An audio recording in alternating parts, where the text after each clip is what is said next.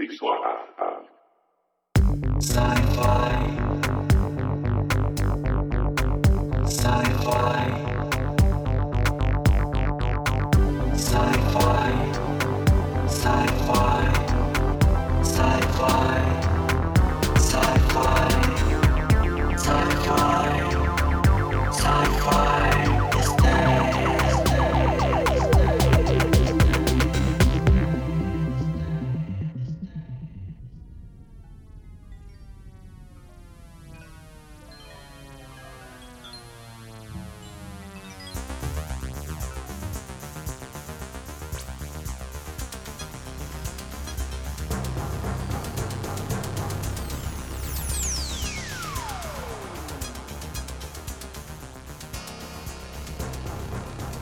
날씨가 많이 추워졌습니다. 어느덧 2024년 1월도 다 끝나가고요.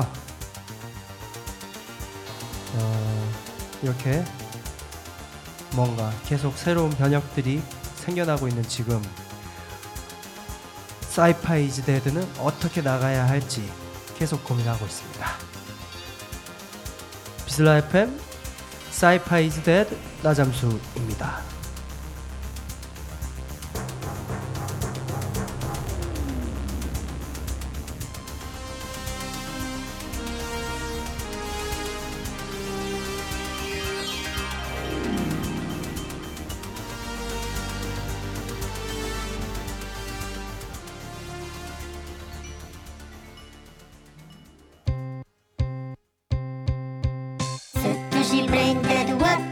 들어오세요 리얼 단난 프랜차이즈 웍 들어오세요 패션 피플 파티 피플 웍 들어오세요 웍 들어오세요 한남동 패션 메카 웍 들어오세요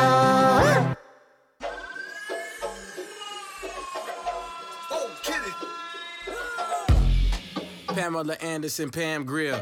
The man's here. There's no fear. Came through with no tears. I don't cry.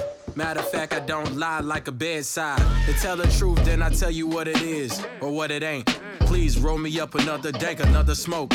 Though I see it as the antidote to cure my daily anecdotes. I see my thoughts as adios. Finito. I get New Jerseys like I was a Guido. The ego gotta be vetoed if you want a free throw. The evils stay with the scripture, what your mama read you. You gotta milk the game, son. I couldn't bottle feed you. This next bar was about to do some logic shit. But now I gotta stop the shit and let me pop my shit.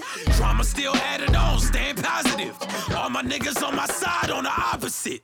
Get money from a show, then deposit it. Uh, yo, shows got no holes, I acknowledge it. So braggadocious, spit sick shit, it's atrocious. Rising like the stock, stock broken. The shogun came through with no gun. One man, Ichiban, fresh out of Japan. Do as I command, and what I demand is some fucking peace and quiet. I told him, please go to church and please get on the diet.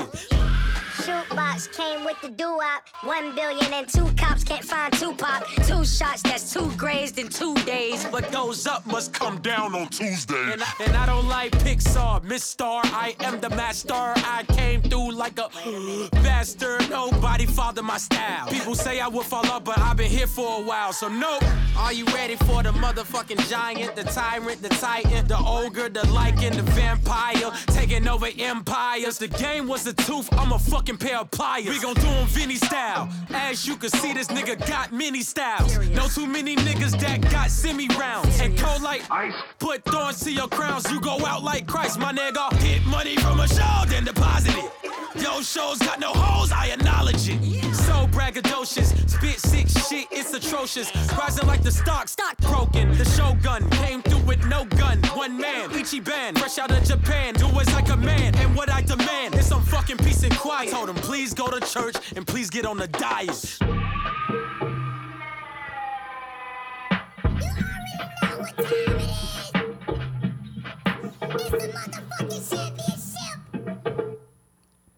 어떤 특정한 기술이 가능하다면 두 번째 상상의 시간입니다.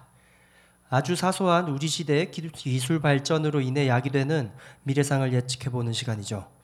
넷플릭스 시대에 접어들면서 겉핥기식 클리셰 범벅의 SF가 난무하는 이 시대에 조금 더 치밀하고 튼튼하게 연결된 세계관을 보고 싶고 직접 만들어 보고 싶습니다.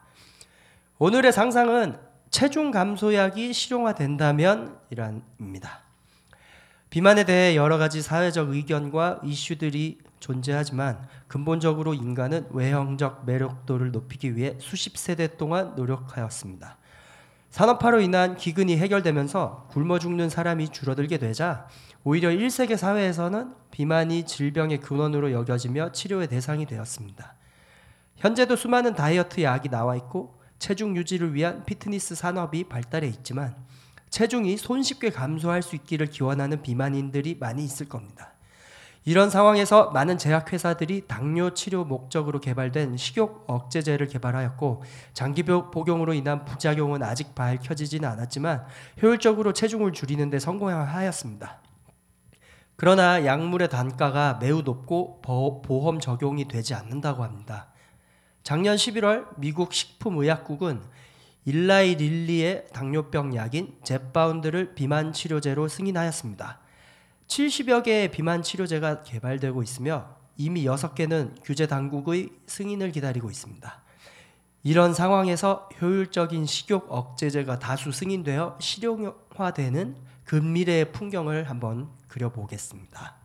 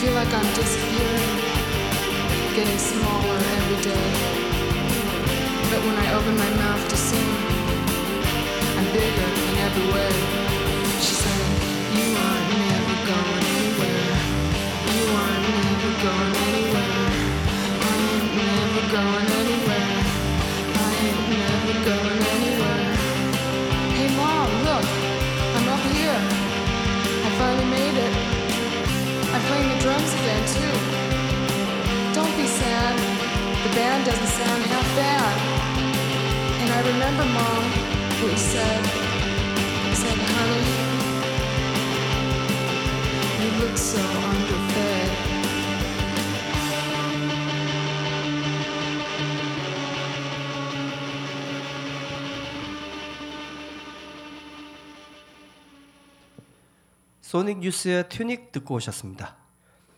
수요와 공급의 법칙에 의해 효과적인 체중 감소약은 공급이 수요를 따라가지 못할 가능성이 높습니다.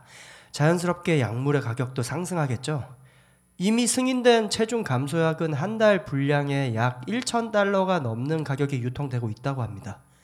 체중 감소 비용에 투자할 수 있는 계층은 한정적일 수밖에 없습니다. 지금도 자기 관리에 필요한 시간과 자본이 투자 가능한 계층에서만 체중 관리를 할 수 있게 되고 이는 와중에 더 편하고 효율적인 약물이 등장한다면 소외 계층과 저소득 계층에서 비만인 비율과 질병 발병률이 훨씬 높아질 것입니다. 게다가 직접적인 질병이 아닌 미용 목적이 더 크게 작용하는 약물인 관계로 건강보험 혜택은 거의 없을 것으로 예상되고요. 일단 체중 감소약의 주요 소비층은 매체에서 얼굴을 드러내는 방송인, 유튜버, 연예인 위주로 어, 체중 감소약의 효과가 드러나겠죠. 더 이상 미디어에서는 뚱뚱한 사람을 찾아보기 힘들어질 것입니다. 소득이 낮은 사람들은 비만 약의 효과를 보지 못하고 비만의 비율이 높아질 가능성이 있습니다.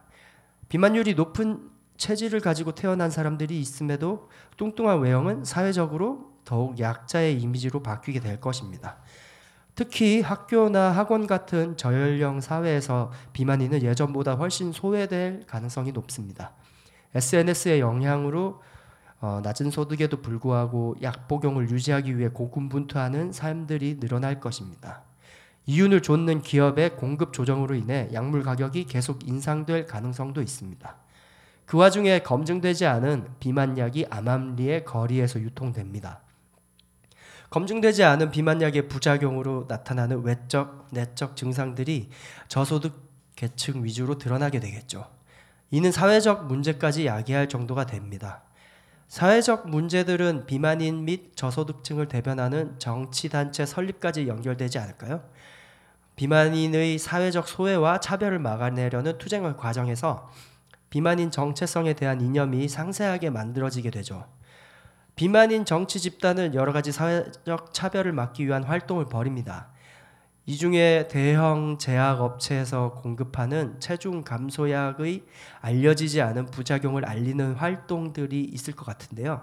장기적으로 누적되어 인체에 끼치는 영향을 폭로하는 활동 중 거대 제약 기업과의 갈등이 시작됩니다.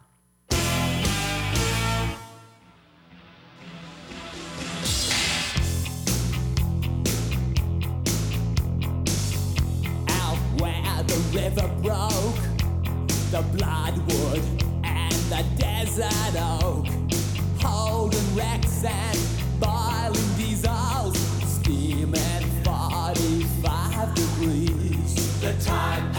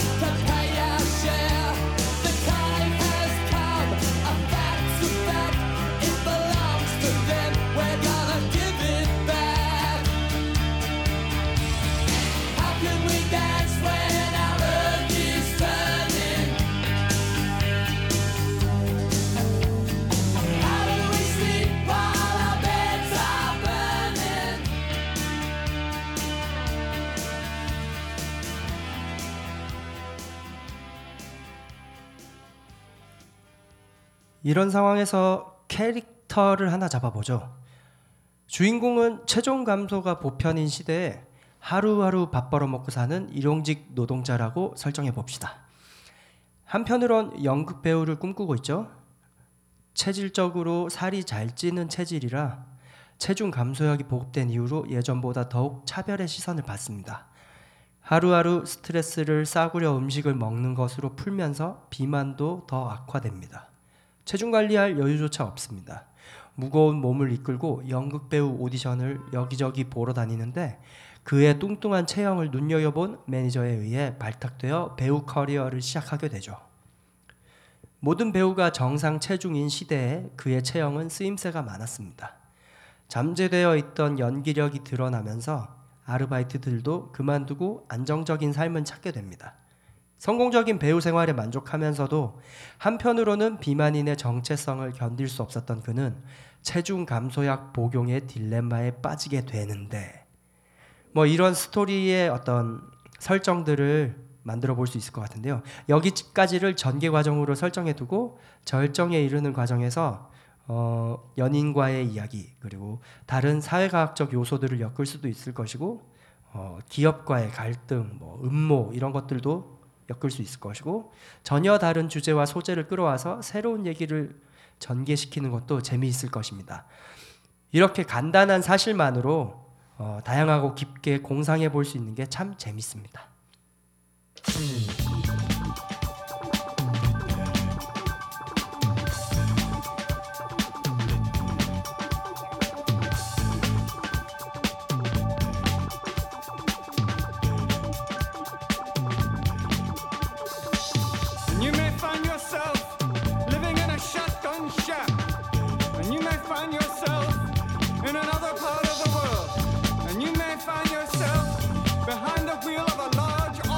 feel.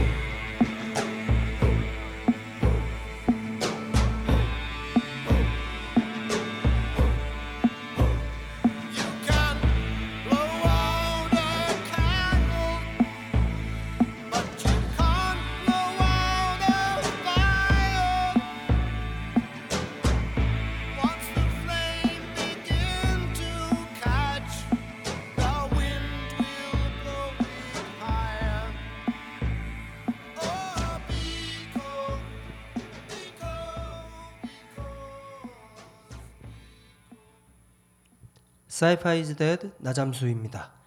너무 유명한 노래였죠. 토킹 헤즈의 Once in a Lifetime과 피터 가브리엘의 노래들 중 정치적인 메시지로 유명한 음악 Biko 듣고 오셨습니다. 한치 앞도 예측할 수 없는 테크 관련 경제 뉴스가 많습니다.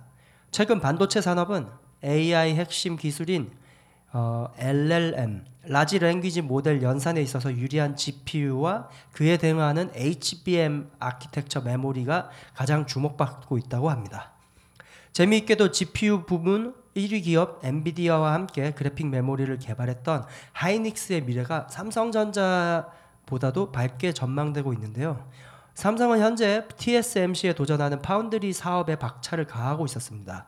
메모리 부분은 일반 D램의 치킨 게임을 하고 있었던 상태고요. 이처럼 빠르게 어, 인공지능을 위시로 한 다행렬 연산이 중요한 시대가 올 것을 미처 예측하지 못한 것이죠. 오히려 인공지능 연산의 시대에 접어들면서 만년 3위 기업인 미국의 마이크론이 다행열 연산 메모리에 있어서 삼성을 위협할지도 모른다는 업계의 조심스러운 예측이 나오고 있습니다.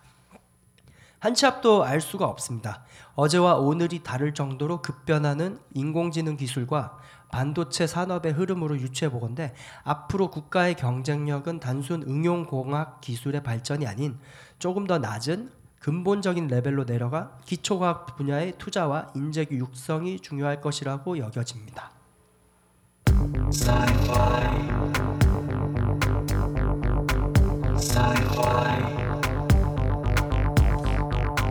Sci-fi.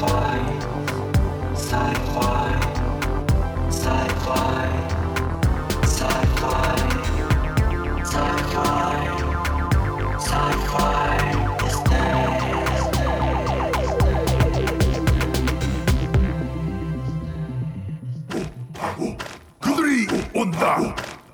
기다려 왔다. 송송 핫플레이스. 러스 스테이션. 대피 힙스터 주정뱅이 환영. 주차는 안 돼요. Is Dead 나잠수입니다. 음악과 테크놀로지 시간입니다. 오늘은 오늘날처럼 너무 쉽게 음악을 소비할 수 있게 된 기술의 첫 출발 기록에 대한 다섯 번째 시간입니다. 팝 음악의 황금 시대를 열어준 multitrack recording 기술에 이어 등장한 디지털 recording 기술로 인해 발전하게 된 음악 제중 음악 제작의 범대중화에 대해 알아보겠습니다. 최초의 디지털 변환 기술은 1938년 전화기 송수신 관련된 기술로 개발된 PCM (Pulse Code Modulation이었습니다).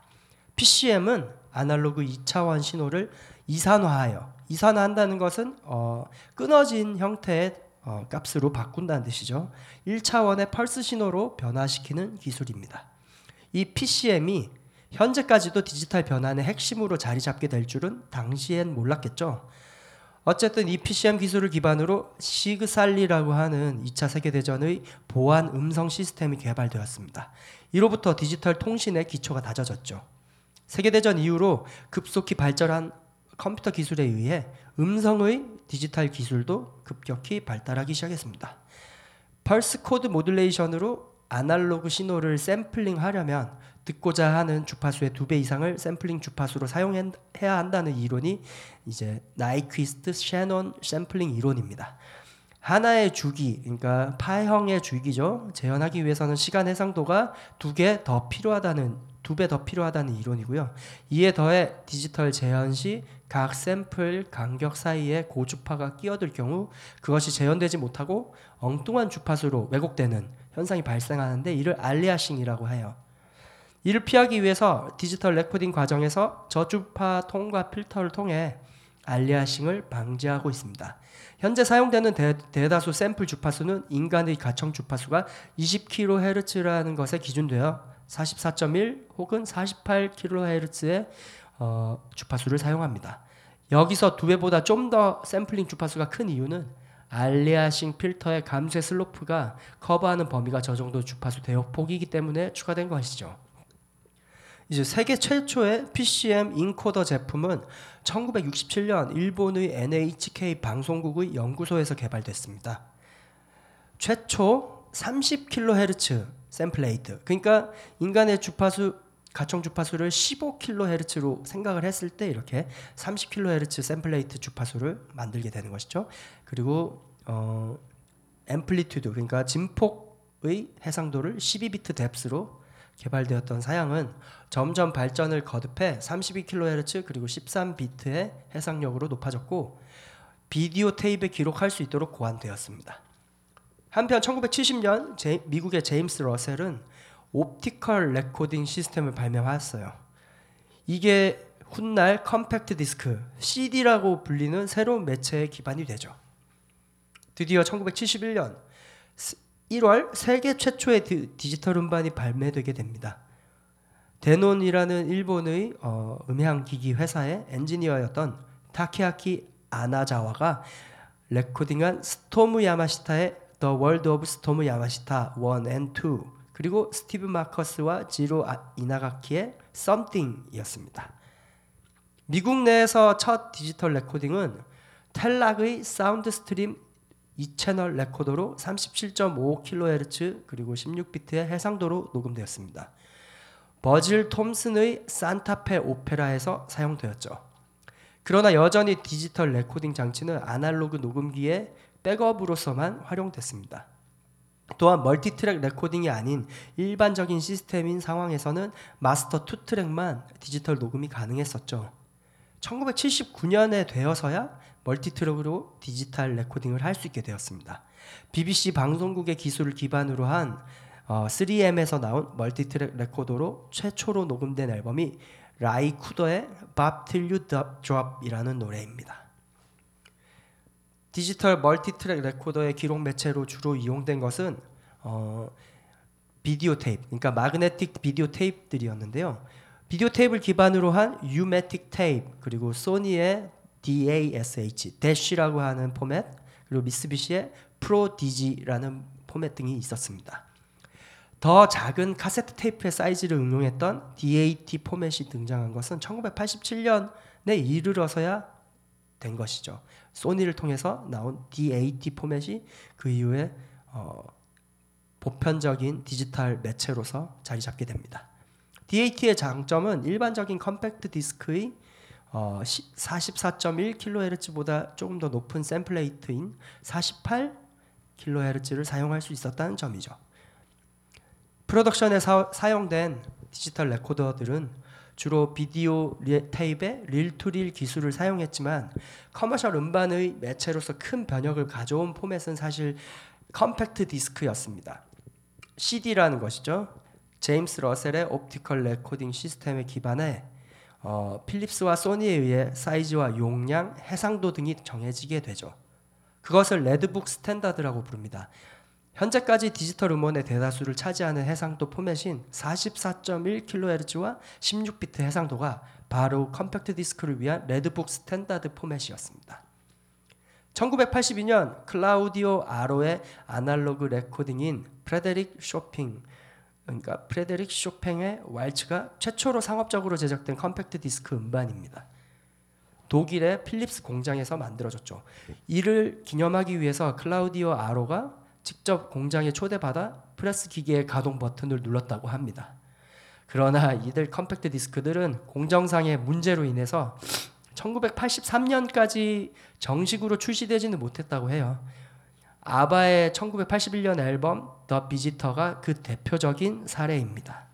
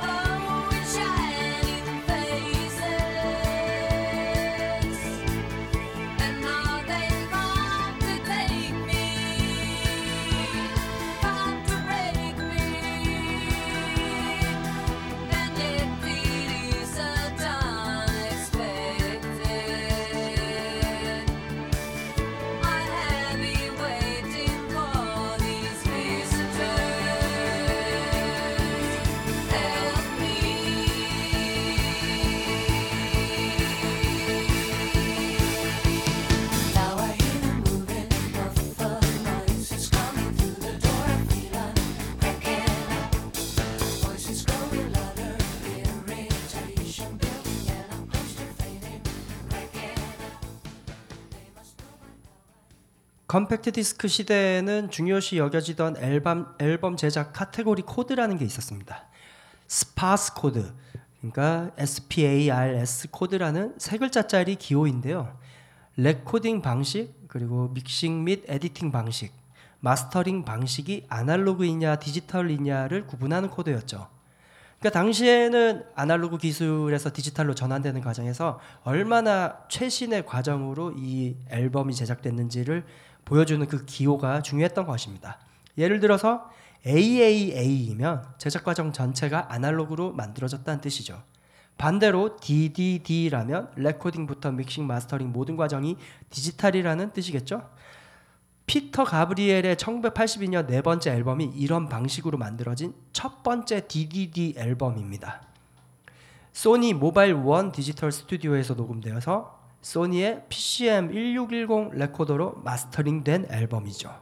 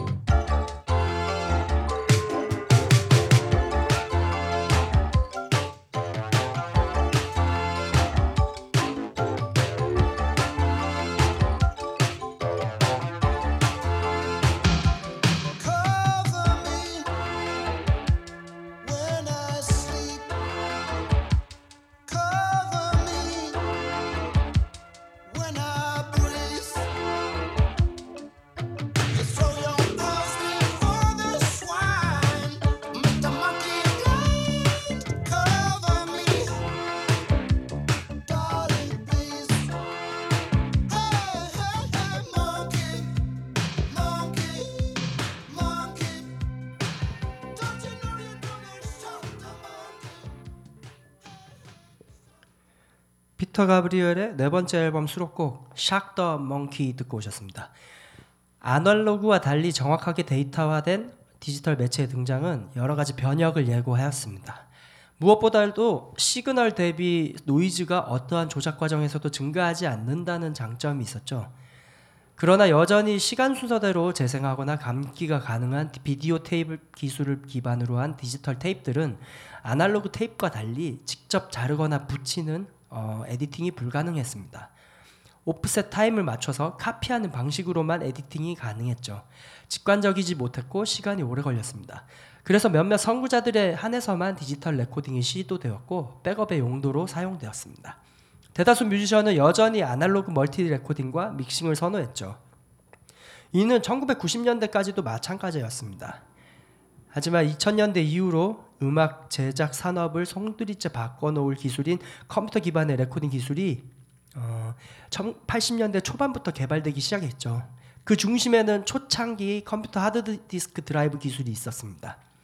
하드디스크 드라이브는 데이터 접근 indexing에 있어서 시간 순서로 나열된 테이프와는 비교가 안 되는 접근 능력을 가지고 있었죠.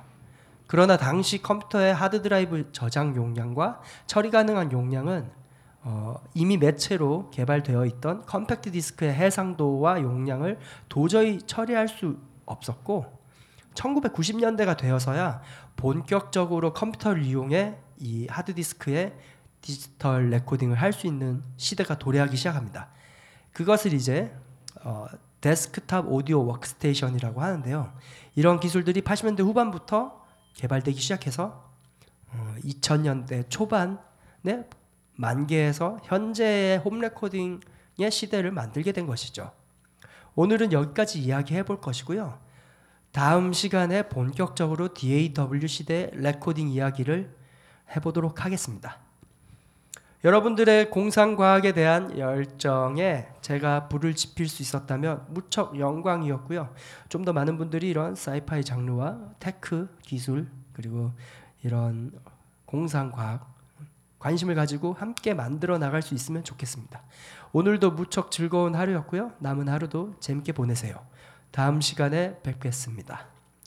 마지막으로 제 음악에 많은 영향을 준 자넷 잭슨의 리듬 네이션 듣고 오늘 방송 마치도록 하겠습니다.